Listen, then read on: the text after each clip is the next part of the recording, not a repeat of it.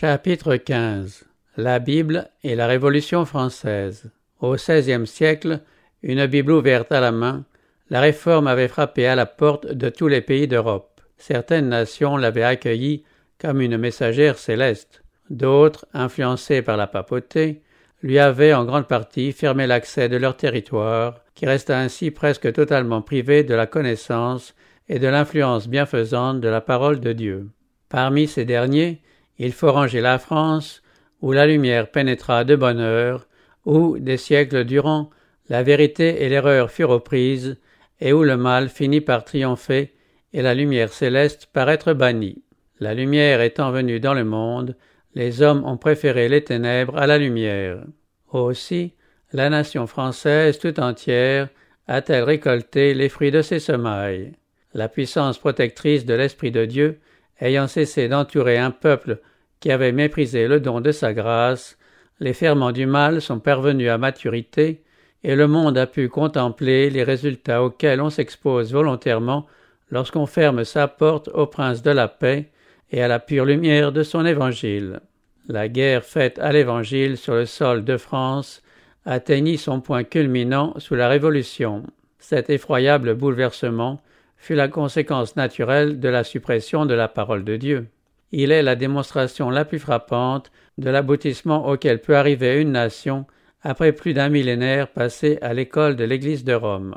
La suppression des saintes écritures durant la période de la suprématie papale avait été prédite par les prophéties. D'autre part, l'Apocalypse avait annoncé les terribles résultats qu'aurait pour la France en particulier la domination de l'homme de péché. Les nations fouleront aux pieds la ville sainte pendant quarante-deux mois, avait dit saint Jean.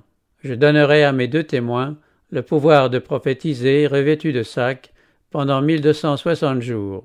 Quand ils auront achevé leur témoignage, la bête qui monte de l'abîme leur fera la guerre, les vaincra et les tuera, et leurs cadavres seront sur la place de la grande ville, qui est appelée dans un sens spirituel Sodome et Égypte, la même où leur Seigneur a été crucifié.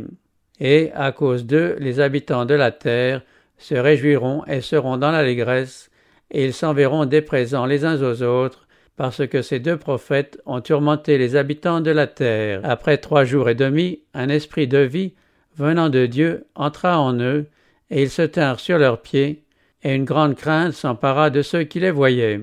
Les périodes quarante-deux mois et mille deux cent soixante jours mentionnées dans ce passage sont un seul et même laps de temps, à savoir celui pendant lequel l'Église de Dieu devait être opprimée par celle de Rome. Les 1260 années de la suprématie papale commencèrent en l'an 538 de notre ère et devaient par conséquent se terminer en 1798. À cette dernière date, une armée française entra dans Rome, s'empara du pape et le conduisit en exil à Valence où il mourut. On ne tarda pas à élire un nouveau pape, mais la curie fut incapable de rétablir son ancienne puissance. Cependant, la persécution des fidèles disciples du Sauveur ne dura pas jusqu'à la fin de la période des 1260 années. Dans sa miséricorde envers son peuple, Dieu abrégea la durée de cette cruelle épreuve. En prédisant la grande affliction qui allait être le lot de son Église, le Sauveur avait dit Et si ces jours n'étaient abrégés, personne ne serait sauvé. Mais à cause des élus, ces jours seront abrégés. Grâce à l'influence de la Réforme, la persécution prit fin avant 1798. Au sujet des deux témoins, le prophète ajoute Ce sont les deux oliviers et les deux chandeliers qui se tiennent devant le Seigneur de la terre. Ta parole, dit le psalmiste, est une lampe à mes pieds et une lumière sur mon sentier. Les deux témoins représentent les Écritures de l'Ancien et du Nouveau Testament. L'un et l'autre témoignent de l'origine et de la perpétuité de la loi de Dieu. L'un et l'autre proclament le plan de la rédemption. Les symboles, les sacrifices et les prophéties de l'Ancien Testament annoncent un Sauveur à venir. Les évangiles et les épîtres du Nouveau Testament nous parlent d'un Sauveur déjà venu et qui répond exactement aux symboles et aux prophéties. Je donnerai à mes deux témoins, lisons-nous dans l'Apocalypse, le pouvoir de prophétiser, revêtu de sac pendant mille deux cent soixante jours. Durant la plus grande partie de cette période, les deux témoins de Dieu ont connu une période d'obscurité relative. La puissance papale s'est efforcée de soustraire au peuple la parole de vérité et de produire de faux témoins qui en contredisaient le témoignage. Le temps où les deux témoins prophétisèrent vêtus de sac est celui où les saintes écritures étaient proscrites par les autorités civiles et religieuses, où leurs témoignages étaient falsifiés, où l'effort réuni des hommes et des démons tendait à en détourner les esprits, où ceux qui osaient en proclamer les vérités sacrées étaient traqués, ensevelis dans des cachots, torturés, martyrisés pour leur foi, ou obligés d'aller demander une retraite aux forteresses de la nature, aux rochers et aux antres de la terre. C'est alors que les deux témoins prophétisèrent, vêtus de sacs. Ce ministère, ils le poursuivirent pendant toute la période des 1260 années. Aux époques les plus sombres, il y eut des hommes fidèles qui aimaient la parole de Dieu et qui, jaloux de sa gloire, reçurent de son auteur sagesse, puissance et autorité pour annoncer la vérité. Si quelqu'un veut leur faire du mal, du feu sort de leur bouche et dévore leurs ennemis. Et si quelqu'un veut leur faire du mal, il faut qu'il soit tué de cette manière. Ce n'est jamais impunément qu'on foule aux pieds la parole de Dieu. Le sens de cette terrible sentence est donné dans le dernier chapitre de l'Apocalypse. Je le déclare à quiconque entend les paroles de la prophétie de ce livre. Si quelqu'un y ajoute quelque chose, Dieu le frappera des fléaux décrits dans ce livre. Et si quelqu'un retranche quelque chose des paroles du livre de cette prophétie, Dieu retranchera sa part de l'arbre de la vie et de la ville sainte décrit dans ce livre. Tels sont les avertissements que Dieu nous donne pour nous mettre en garde contre la tentation d'apporter la moindre altération à ce qu'il a révélé ou ordonné. Ces solennelles instructions s'appliquent à tous ceux dont l'influence pousse les hommes à faire peu de cas de la loi divine. Elles devraient faire trembler ceux qui traitent à la légère l'obéissance aux saints commandements de Dieu. Tous ceux qui mettent leurs opinions au-dessus de la révélation divine, qui altèrent le sens clair et évident des Écritures en vue de se procurer un avantage particulier ou afin de se conformer au monde, prennent sur eux une redoutable responsabilité. Le critère qui servira à éprouver tous les hommes, c'est la parole écrite, la sainte loi de Dieu. Tous ceux que ce code infaillible déclarera coupables seront condamnés. Quand ils auront achevé ou seront sur le point d'achever leur témoignage, la bête qui monte de l'abîme leur fera la guerre, les vaincra et les tuera. La période pendant laquelle les deux témoins devaient rendre leur témoignage revêtus de sac se termina en 1798. Vers la fin de leur ministère exercé dans l'ombre, la puissance représentée par la bête qui monte de l'abîme allait leur faire la guerre. Durant des siècles, les autorités civiles et ecclésiastiques de plusieurs États européens avaient été, par l'intermédiaire de la papauté, dirigés par Satan. Mais ici, on assiste à une nouvelle manifestation de sa puissance. Sous prétexte d'une grande vénération pour les saintes écritures, la tactique constante de Rome avait été de les tenir scellés dans une langue inconnue et de les mettre ainsi hors de la portée du peuple. Sous cette domination, les deux témoins avaient prophétisé vêtus de sacs. Mais un nouveau pouvoir, la bête qui monte de l'abîme, devait surgir et livrer une guerre ouverte à la parole de Dieu. Et leurs cadavres seront sur la place de la grande ville, qui est appelée dans un sens spirituel Sodome et Égypte, là même où leur Seigneur a été crucifié.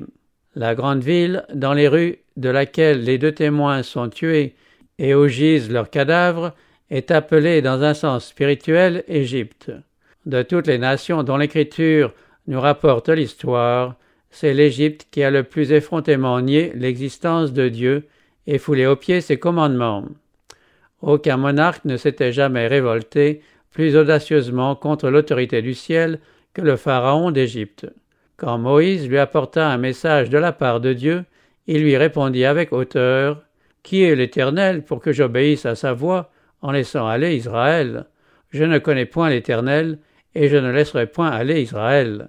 Tel est le langage de l'athéisme. Or, la nation représentée ici par l'Égypte devait également refuser de reconnaître les droits du Dieu vivant.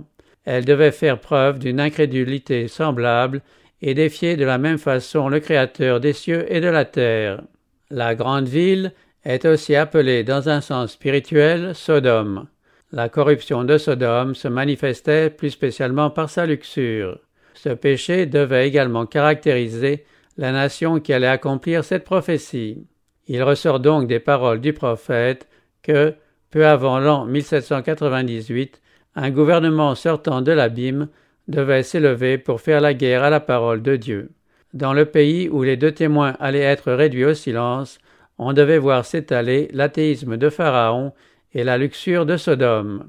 Cette prophétie a reçu l'accomplissement le plus frappant dans l'histoire de la France. Au cours de la Révolution, en 1793, le monde vit pour la première fois une assemblée d'hommes nés et élevés en pays civilisés et s'arrogeant le droit de gouverner la nation la plus policée de l'Europe, s'unir pour renier unanimement la vérité la plus haute qui soit accessible à l'homme, la foi en la divinité et en son culte. La France est la seule nation du monde qui ait officiellement osé lever la main contre l'auteur de l'univers.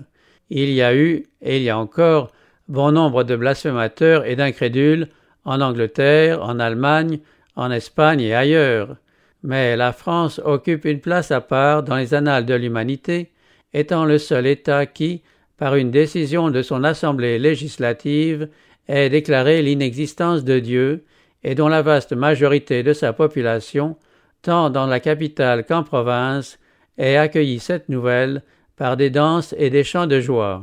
À la même époque, la France manifesta aussi le caractère de Sodome. Au cours de la Révolution, on put constater un état de corruption analogue à celui qui attira la colère de Dieu sur cette ville coupable de l'Antiquité. L'histoire, comme la prophétie, établit un rapport entre l'athéisme et l'impudicité.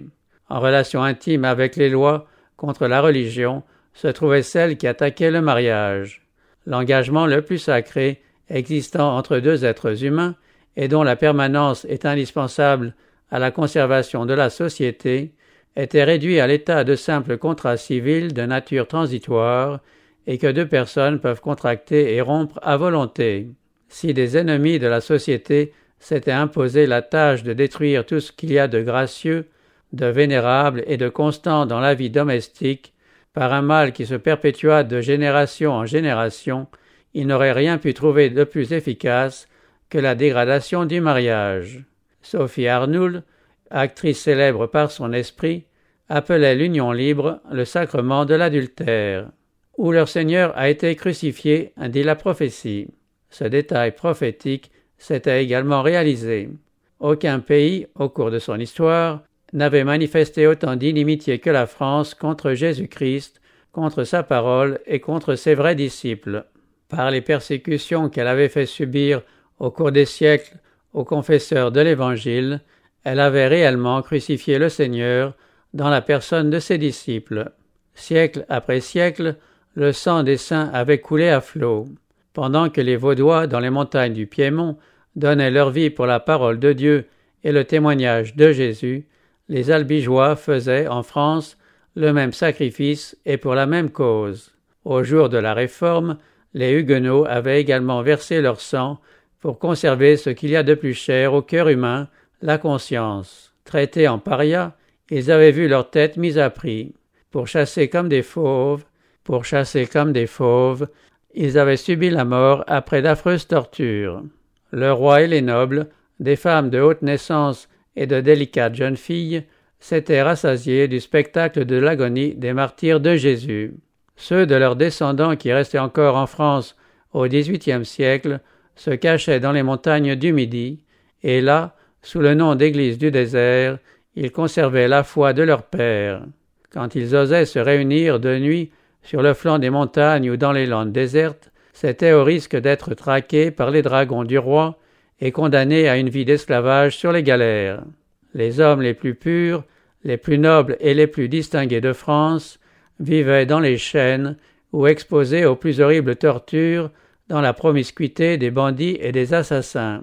Plus humainement traités étaient ceux qui, sans armes et sans défense, tombant à genoux et se recommandant à Dieu, étaient fusillés de sang-froid. Des centaines de vieillards, de femmes inoffensives et d'enfants innocents, surpris en pleine assemblée, étaient laissés inanimés sur les lieux. En parcourant le versant des montagnes où ces infortunés chrétiens avaient coutume de se réunir, on voyait souvent, tous les quatre pas, des corps morts qui jonchaient le chemin et des cadavres suspendus aux arbres. Leur pays, dévasté par l'épée, la hache et le bûcher, fut transformé en un vaste et lugubre désert.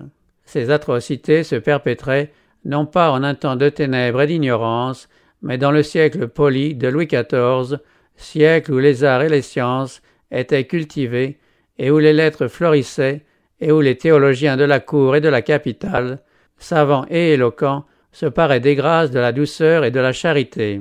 Mais le plus noir des forfaits, le plus atroce des crimes enregistrés par l'histoire, fut le massacre de la Saint-Barthélemy. Le monde frémit encore d'horreur au souvenir de ce lâche et cruel attentat. Sous la pression des dignitaires de l'Église, ce crime fut autorisé par le roi de France. Une cloche de l'église de Saint-Germain-l'Auxerrois, retentissant dans le silence de la nuit, donna le signal de la tuerie. Des milliers de protestants, qui, comptant sur la parole d'honneur de leur roi, reposaient tranquillement dans leur lit, furent assaillis dans leur demeure et massacrés. De même que le Christ avait été le conducteur invisible de son peuple lorsqu'il l'arracha à l'esclavage de l'Égypte, de même Satan fut le chef invisible de ses sujets dans cet horrible égorgement qui se poursuivit dans Paris sept jours durant, les trois premiers avec une indicible fureur. Mais cette œuvre de mort ne se borna pas à la capitale. Par ordre du roi, elle s'étendit à toutes les provinces et à toutes les villes où vivaient des protestants. On n'eut égard ni à l'âge ni au sexe. On n'épargna ni l'enfant à la mamelle, ni le vieillard aux cheveux blancs. Nobles et paysans, jeunes et vieux, mères et enfants, tous étaient également immolés. Le massacre dura deux mois entiers dans toutes les parties de la France. Soixante-dix mille âmes environ, la fleur de la nation, périrent. Quand la nouvelle de ce crime parvint à Rome, la joie du clergé ne connut pas de bornes. Le cardinal de Lorraine récompensa le messager d'un don de mille couronnes. Le canon de Saint-Ange se fit entendre en signe de joyeux salut. Les cloches de toutes les églises sonnèrent à toute volée. Les feux de joie transformèrent la nuit en jour. Et Grégoire XIII, accompagné des cardinaux et d'autres dignitaires ecclésiastiques, se rendit en procession à l'église de Saint-Louis, où le cardinal de Lorraine chanta le Te Deum. Une médaille fut frappée pour commémorer l'événement. Le pape Grégoire envoya la rose d'or à Charles IX et quatre mois après, il écoutait complaisamment le sermon d'un prêtre français célébrant ce jour de joie et d'allégresse où le Saint-Père reçut l'heureuse nouvelle et alla solennellement rendre grâce à Dieu et à Saint Louis. On peut encore voir au Vatican les trois fresques de Vasari représentant le meurtre de Coligny, le roi décidant le massacre en conseil et le massacre lui-même. L'esprit infernal qui poussa à la Saint-Barthélemy présida aussi au sein de la Révolution. Jésus-Christ y fut déclaré un imposteur, et le cri de ralliement des incrédules qui le désignaient était Écrasons l'infâme. Le blasphème et la luxure marchaient de pair. Des hommes abjects, des monstres de cruauté et de vice, étaient comblés d'honneur. Hommage suprême rendu à Satan, tandis que Jésus-Christ, la personnification de la vérité, de la pureté et de l'amour désintéressé, était crucifié à nouveau. La bête qui monte de l'abîme leur fera la guerre, elle les vaincra et les tuera. Comme on vient de le voir, la puissance athée qui gouverna la France sous la Révolution et le règne de la terreur livra en effet à Dieu et à sa parole une guerre sans précédent dans l'histoire. L'Assemblée nationale abolit le culte de la divinité les exemplaires de la Sainte Écriture furent ramassés et brûlés publiquement avec toutes les marques du mépris. La loi de Dieu était foulée aux pieds. La célébration publique du culte chrétien, du baptême et de la scène fut interdite. Le repos hebdomadaire fut supprimé et remplacé par le décadie. Des inscriptions placées bien en vue sur les cimetières déclaraient que la mort est un sommeil éternel. On affirmait que, loin d'être le commencement de la sagesse, la crainte de Dieu était le commencement de la folie. Tout culte religieux, sauf celui de la liberté et de la patrie, fut prohibé. L'évêque constitutionnel de Paris eut le principal rôle dans une comédie impudente et scandaleuse qui fut jouée en présence de l'Assemblée nationale. Il vint, recouvert de ses ornements sacerdotaux, pour déclarer à la barre de la Convention que la religion qu'il avait enseignée tant d'années avait été inventée de toutes pièces par les prêtres et qu'elle n'avait aucun fondement ni dans l'histoire ni dans la vérité sacrée. Dans les termes les plus solennels et les plus explicites, il nia l'existence de la divinité dont il avait été le prêtre, annonçant qu'il allait désormais dédier sa vie au culte de la liberté, de l'égalité, de la vertu et de la morale. Il déposa alors devant l'Assemblée ses insignes épiscopaux et reçut du président de la Convention l'accolade fraternelle. Plusieurs prêtres apostats suivirent l'exemple de ce prélat. Et, à cause d'eux, les habitants de la terre se réjouiront et seront dans l'allégresse, et ils s'enverront des présents les uns aux autres, parce que ces deux prophètes ont tourmenté les habitants de la terre. La France avait réduit au silence la voix de ces deux témoins. La parole de vérité, étendue comme un cadavre dans ses rues, mettait dans la joie ceux qui haïssaient les restrictions et les exigences de la loi divine. On outrageait publiquement le Dieu du ciel. Comme certains pécheurs d'autrefois, on s'écriait Comment Dieu serait-il? Comment le Très-Haut connaîtrait-il? Avec une hardiesse dans le blasphème dépassant presque toute conception, un prêtre du nouvel ordre s'écriait Dieu, si tu existes, venge les injures faites à ton nom. Je te défie. Tu gardes le silence. Tu n'oses pas lancer les éclats de ton tonnerre. Qui après ceci croira encore à ton existence? Écho frappant des paroles de Pharaon. Qui est l'Éternel pour que j'obéisse à sa voix? Je ne connais pas l'Éternel. L'insensé dit en son cœur Il n'y a point de Dieu. De ceux qui pervertissent la vérité, il est dit Leur folie sera manifeste pour tous. Quand la foule eut répudié le culte du Dieu vivant, de celui dont la demeure est éternelle, elle ne tarda pas à glisser dans une idolâtrie dégradante. En la personne d'une comédienne, le culte de la raison fut inauguré sous les auspices de l'Assemblée nationale et des autorités civiles et législatives. Les portes de la Convention s'ouvrirent toutes grandes pour livrer passage à une bande de musiciens à la suite de laquelle les membres du conseil municipal entrèrent en procession solennelle, chantant un hymne à la liberté et escortant comme objet de leur culte futur une femme voilée dénommée la déesse Raison. Dès qu'elle se trouva dans l'enceinte, on la dépouilla solennellement de son voile, et elle prit place à la droite du président. On reconnut alors une actrice de l'opéra. C'est à cette femme, considérée comme le meilleur emblème de la raison, qu'allèrent les hommages publics de la Convention nationale. Cette cérémonie impie et ridicule eut une certaine vogue. L'instauration de la déesse Raison fut renouvelée et imitée dans toutes les parties de la France où l'on voulut se montrer à la hauteur de la Révolution. Chaumette introduisit le culte de la raison en ces termes. Législateur, le fanatisme a cédé la place à la raison. Ses yeux louches n'ont pu soutenir l'éclat de la lumière. Aujourd'hui, un peuple immense s'est porté sous ses voûtes gothiques où, pour la première fois, on a entendu la vérité. Là, les Français ont célébré le seul vrai culte, celui de la liberté, celui de la raison. Là, nous avons formé des vœux pour la prospérité des armes de la République. Là, nous avons échangé des idoles inanimées pour la raison, pour cette image animée, le chef-d'œuvre de la nature. Lorsque la déesse fut amenée devant la Convention, le président la prit par la main et dit en se tournant vers l'Assemblée Mortels, cessez de trembler devant le Dieu que vos prêtres ont créé. Ne reconnaissez plus désormais d'autre divinité que la raison. Je vous présente sa plus noble et sa plus pure image. S'il vous faut des idoles, n'apportez plus vos hommages qu'à celle-ci. Tombe devant l'auguste Sénat de la liberté, ô voile de la raison. Après avoir reçu l'accolade du président, L'idole, montée sur un char magnifique, fut conduite, au milieu d'un immense concours de peuple, à la cathédrale Notre-Dame pour y figurer la divinité. Placée sur un autel élevé, elle reçut les adorations de tous les spectateurs. Cette cérémonie fut suivie d'un autodafé de livres pieux, y compris la Bible.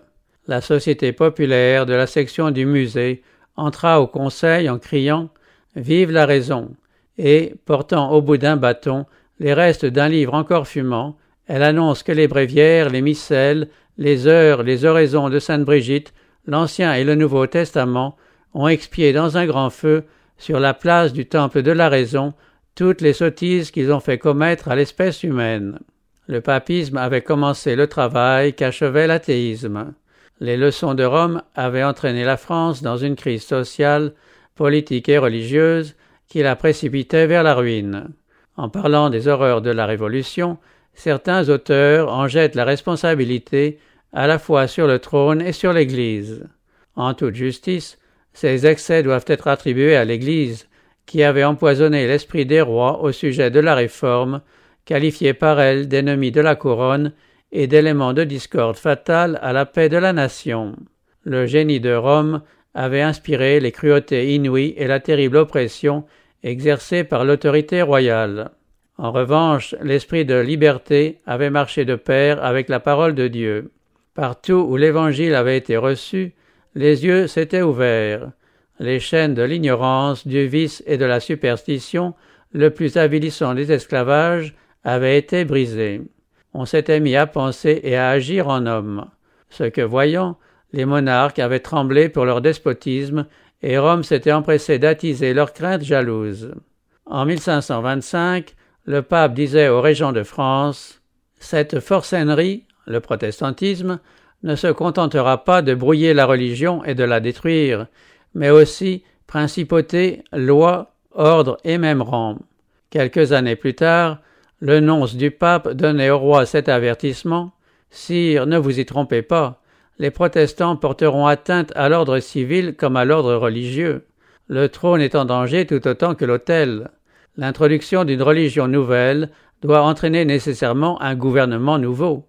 Et les théologiens de faire appel aux préjugés populaires en déclarant que la doctrine protestante entraîne les hommes vers des nouveautés et des folies, qu'elle prive le roi de l'affection de ses sujets et dévaste à la fois l'Église et l'État. C'est ainsi que Rome avait réussi à dresser la France contre la Réforme. Les enseignements des Écritures auraient au contraire implanté dans les esprits et les cœurs des principes de justice, de tempérance, de vérité, d'équité et de bienveillance, principes qui sont la pierre angulaire de la prospérité nationale. La justice élève une nation, c'est par la justice que le trône s'affermit. L'œuvre de la justice sera la paix, et le fruit de la justice, le repos et la sécurité pour toujours. Celui qui est soumis à la loi divine ne faillira pas non plus au respect des lois de son pays. Celui qui craint Dieu honorera le roi dans l'exercice de ses attributions justes et légitimes.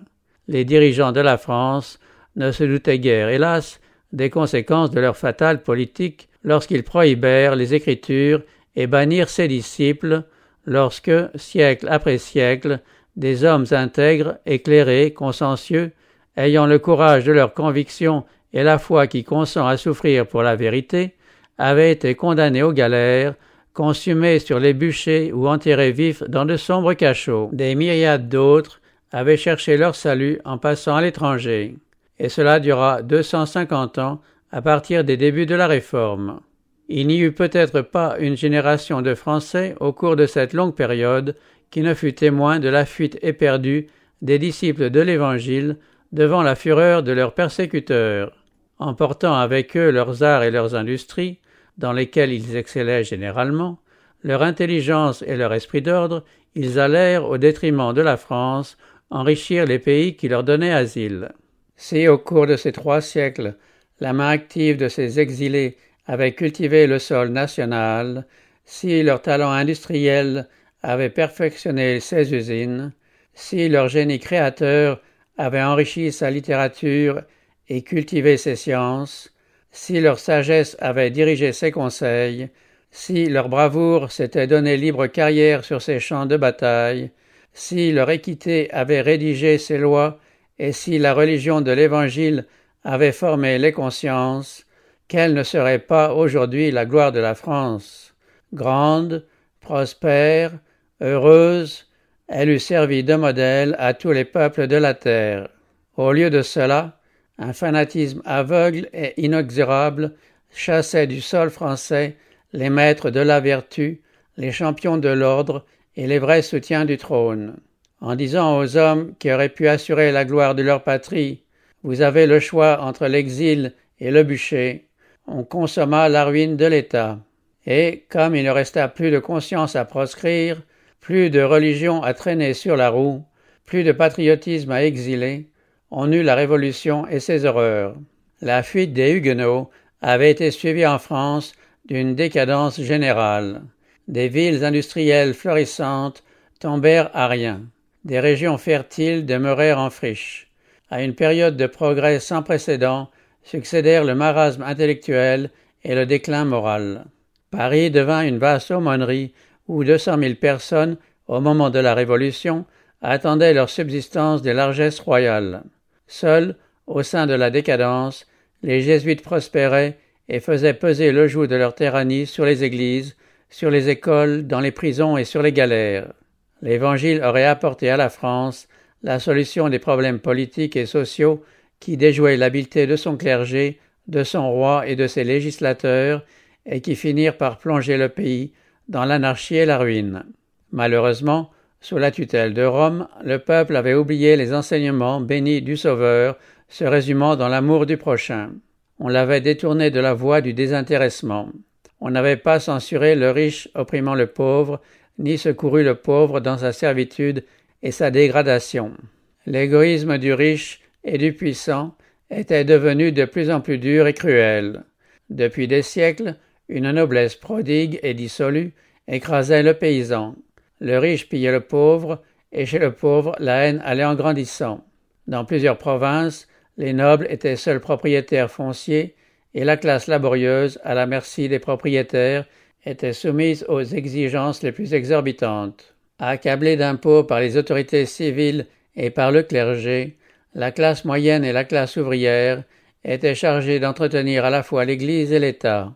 Le bon plaisir des nobles était considéré comme la loi suprême. Les fermiers et les paysans pouvaient mourir de faim, leurs oppresseurs n'en avaient cure. Les intérêts exclusifs des propriétaires devaient toujours passer en premier. La vie du travailleur agricole était une existence de misère. Ses plaintes, si jamais il s'avisait d'en faire entendre, étaient accueillies avec un superbe mépris. Les tribunaux donnaient toujours raison aux nobles contre le paysan. Les juges se laissaient publiquement acheter et les caprices des aristocrates avaient force de loi.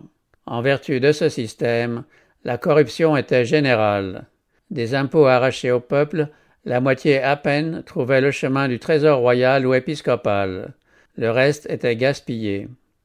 Et les hommes qui appauvrissaient ainsi leurs concitoyens étaient eux-mêmes exempts d'impôts et avaient droit, de par la loi ou la coutume, à toutes les charges de l'État. La cour vivait dans le luxe et la dissipation. Les classes privilégiées comptaient cent cinquante mille membres, et pour suffire à leur gaspillage, des millions de leurs concitoyens étaient condamnés à une vie de dégradation sans issue. La cour se livrait au luxe et à la dissipation. Toutes les mesures du gouvernement étaient considérées avec méfiance par les administrés. Avec une aristocratie endurcie et corrompue, avec des classes inférieures indigentes et ignorantes, avec des finances obérées et un peuple exaspéré, il n'était pas nécessaire d'être prophète pour prédire ce qui devait arriver. En ces temps de relâchement, Louis XV se signala pendant plus d'un demi-siècle par son indolence, sa frivolité et sa sensualité. C'était en vain qu'on le pressait de faire des réformes. S'il voyait le mal, il n'avait ni le courage ni le pouvoir d'y parer. Aux avertissements de ses conseillers, il répondait invariablement Tâchez de faire durer les choses aussi longtemps que je vivrai. Après ma mort, il arrivera ce qu'il pourra. Il ne prédisait que trop bien le sort qui attendait la France par cette parole souverainement égoïste. Après moi, le déluge. En jouant sur la jalousie des rois et des classes dirigeantes, Rome les avait poussés à maintenir le peuple dans un état de servitude, sachant très bien qu'en affaiblissant l'État, elle affermissait d'autant son ascendant sur la nation entière. Sa politique clairvoyante lui enseignait que, pour asservir les peuples, il faut enchaîner les âmes et leur ôter toute velléité de liberté.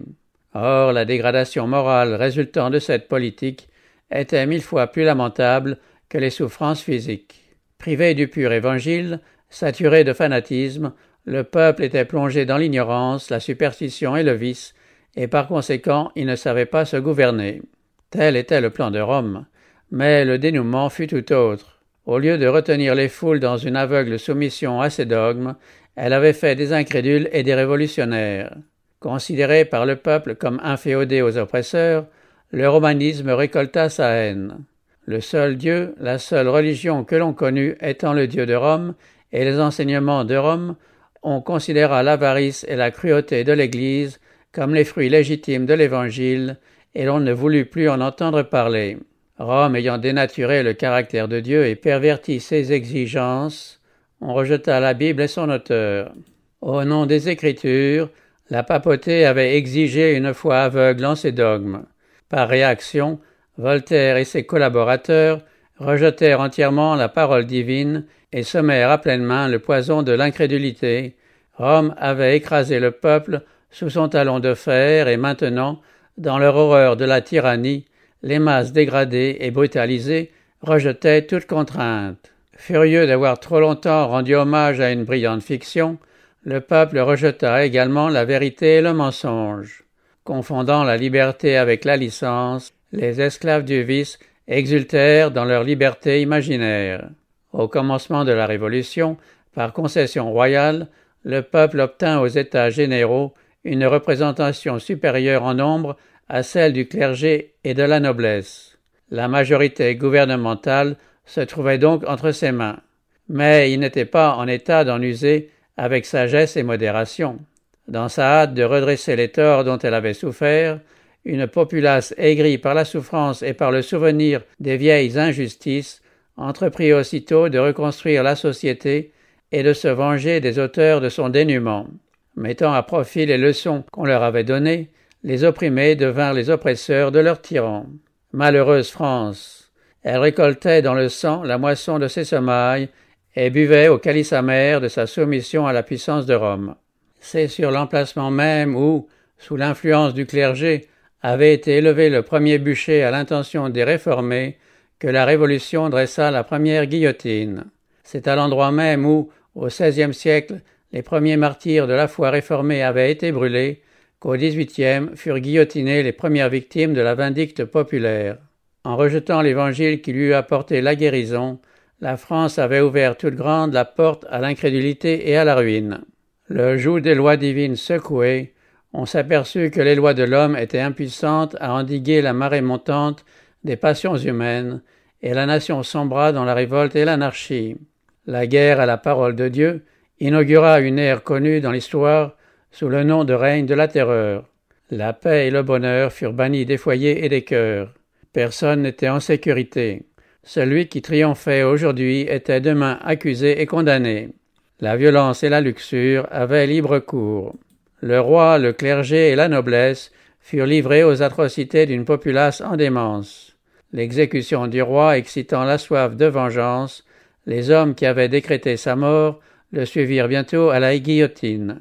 Le massacre général de tous ceux qui étaient suspects d'hostilité à la Révolution fut décidé.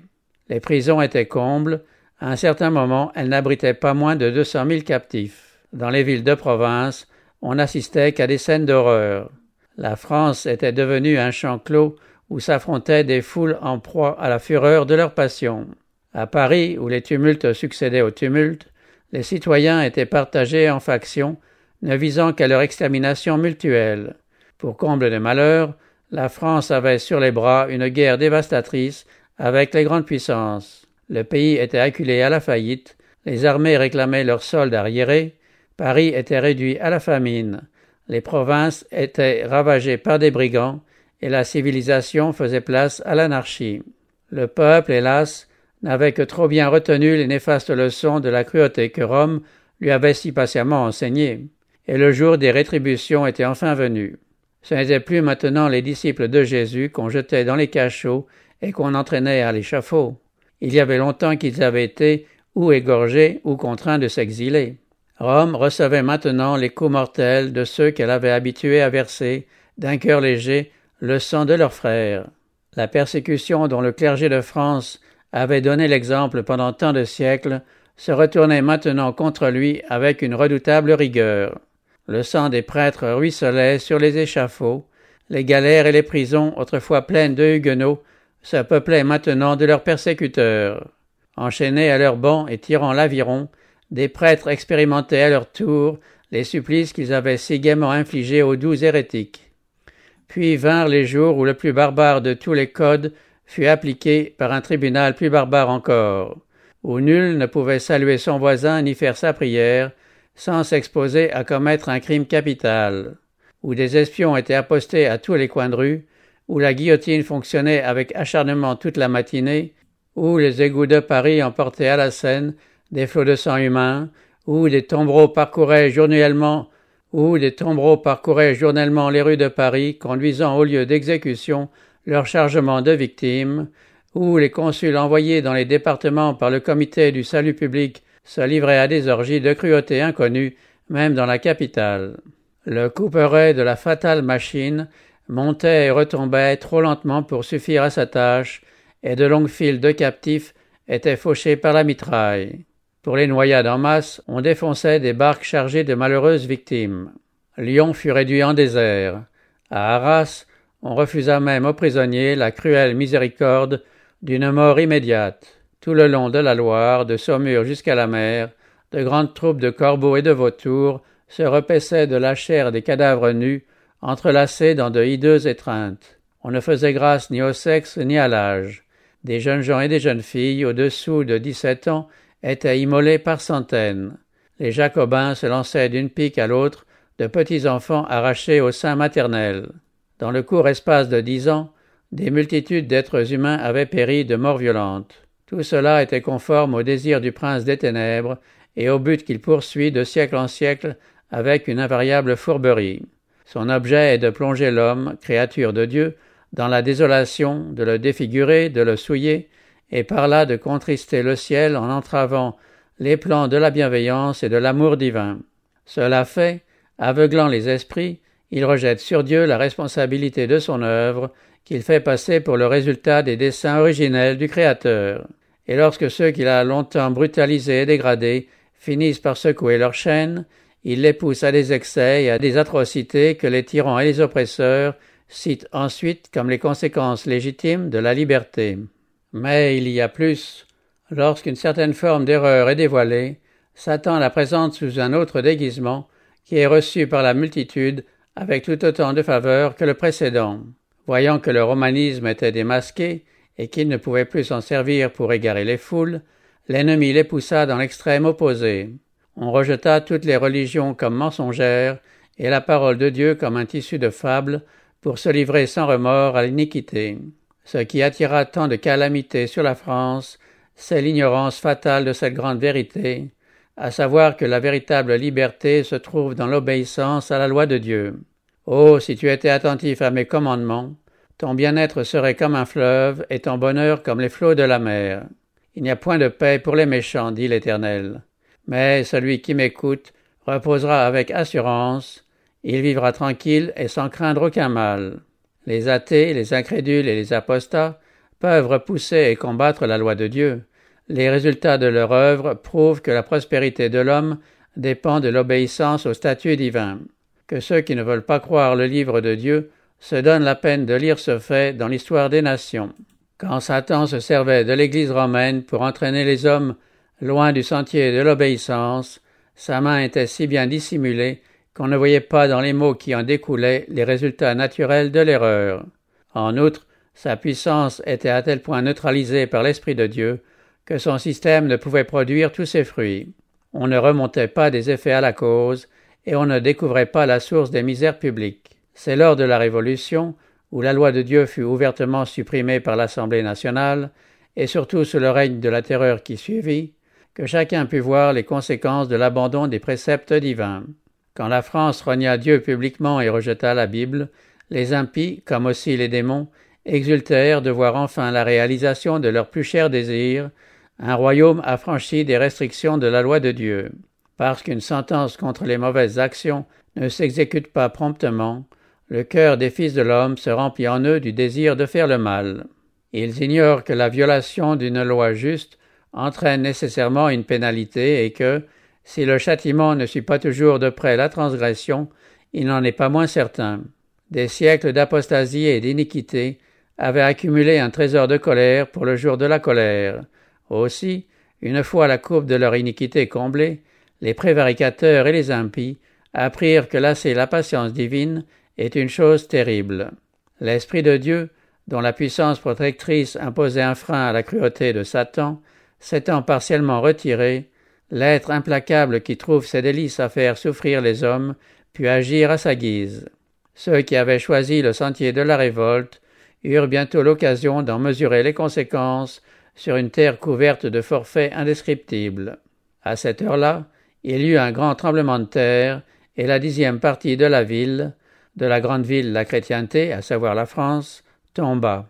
Des provinces dévastées et des villes ruinées monta lamentable et amère une clameur désespérée.